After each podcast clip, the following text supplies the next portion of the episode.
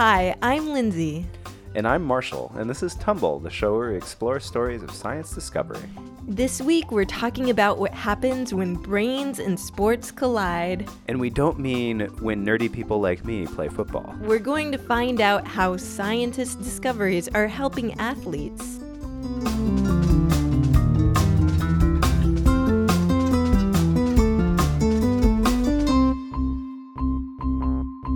Just a warning, we're going to be talking about injuries and organ donation. So if you're sensitive to that kind of thing, you probably want to skip this episode. Also, you might recognize some of the kids in this episode. They've helped us ask questions about bats and the universe.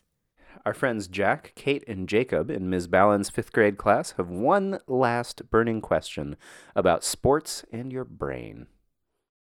So what do concussions do to your brain? In football, I'm really into football, but I always see people get concussions. I have a friend who's had 3 concussions. I've been there for 2 of them. So all I know is that basically when you get them, it doesn't hurt that much.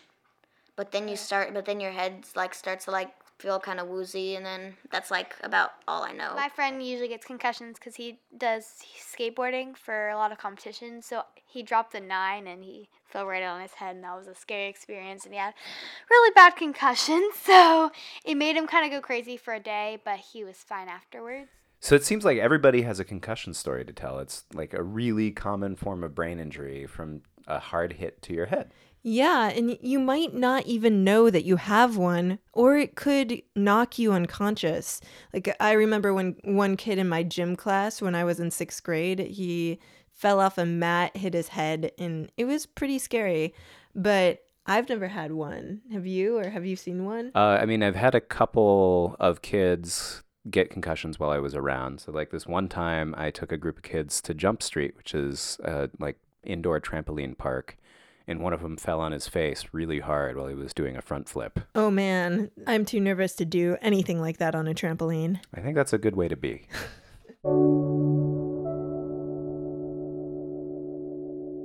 To find an answer for Jack's question, I called Dr. Kiki Sanford, who has a PhD in neuroscience, which means she knows a lot about how brains work and how they stop working.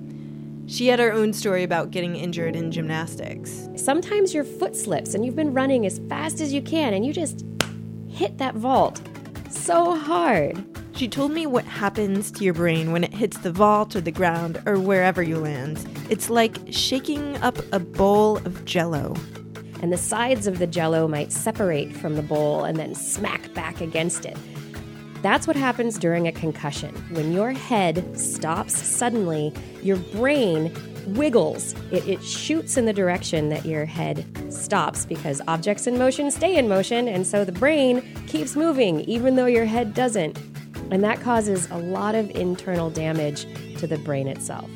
The nerve cells that are responsible for sending messages in your brain and communicating to your body and your thoughts and everything, they get broken.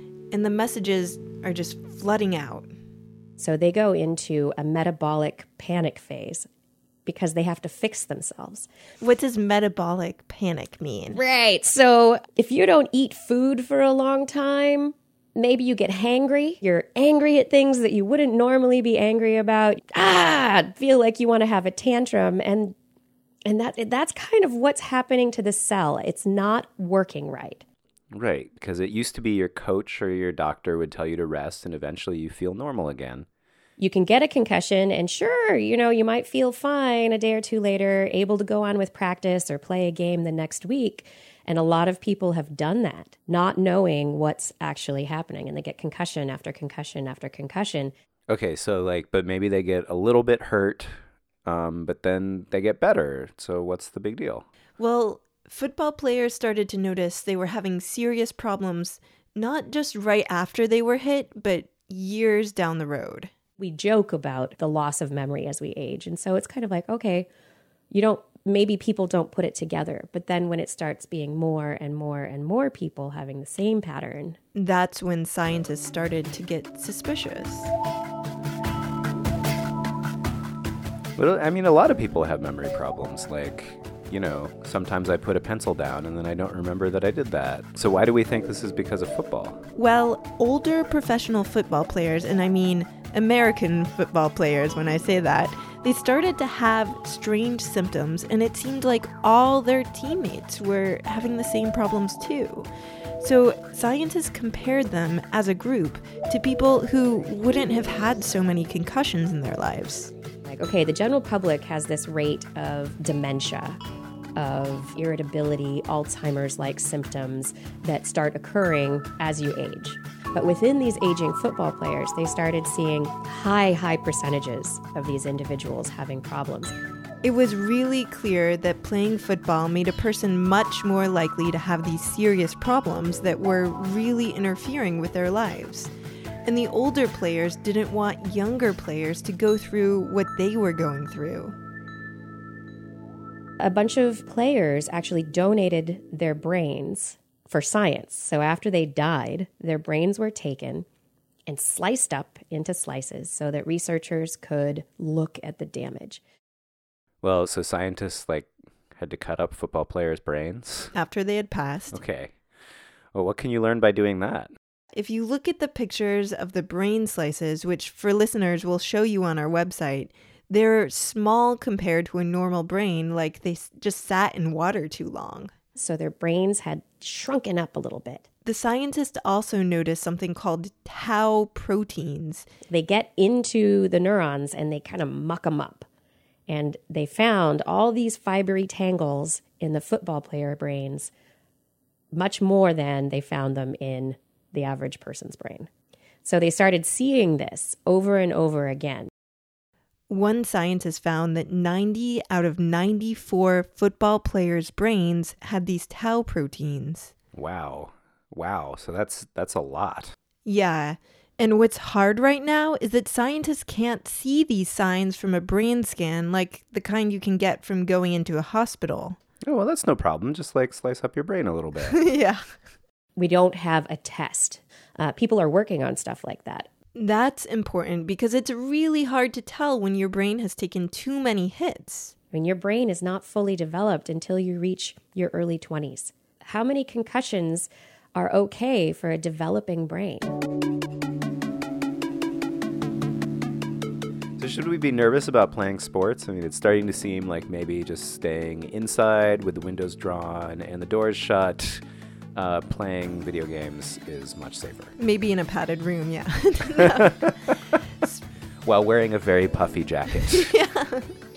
We joke, but making sports more safe is something that people take very seriously, especially when it comes to kids. What's exciting is that science is stepping in to help solve this problem. So people are starting to work on these new materials to be able to register how hard you hit something so that it can help protect you. Maybe, okay, you reached your limit, your threshold for impacts today. Time for you to be taken off the field. Huh. So it might change the way that sports are being played.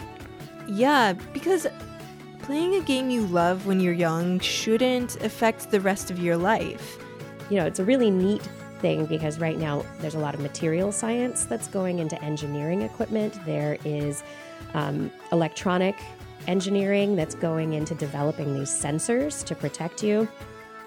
So it's a combination of scientists who can figure out what's going on in the brain and researchers and engineers who can come up with a solution.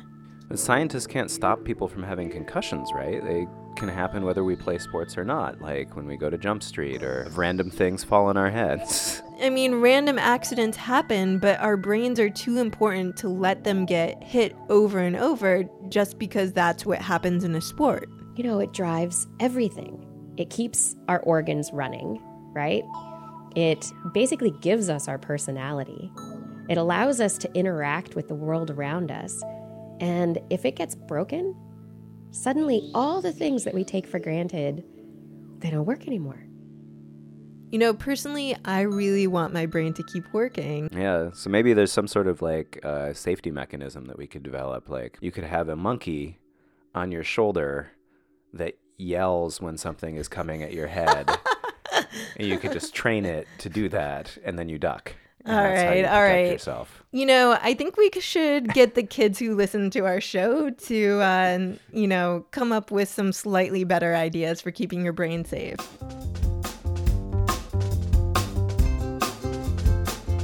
Thanks so much to Kiki Sanford. Sarah Lentz is our associate producer. And this week we're saying goodbye to Ashley Cox, who's been doing an awesome job with our newsletter. I'm Lindsay Patterson, and I wrote and produced this show. And I'm Marshall, and I did all the music. And tune in next time for more stories of science discovery.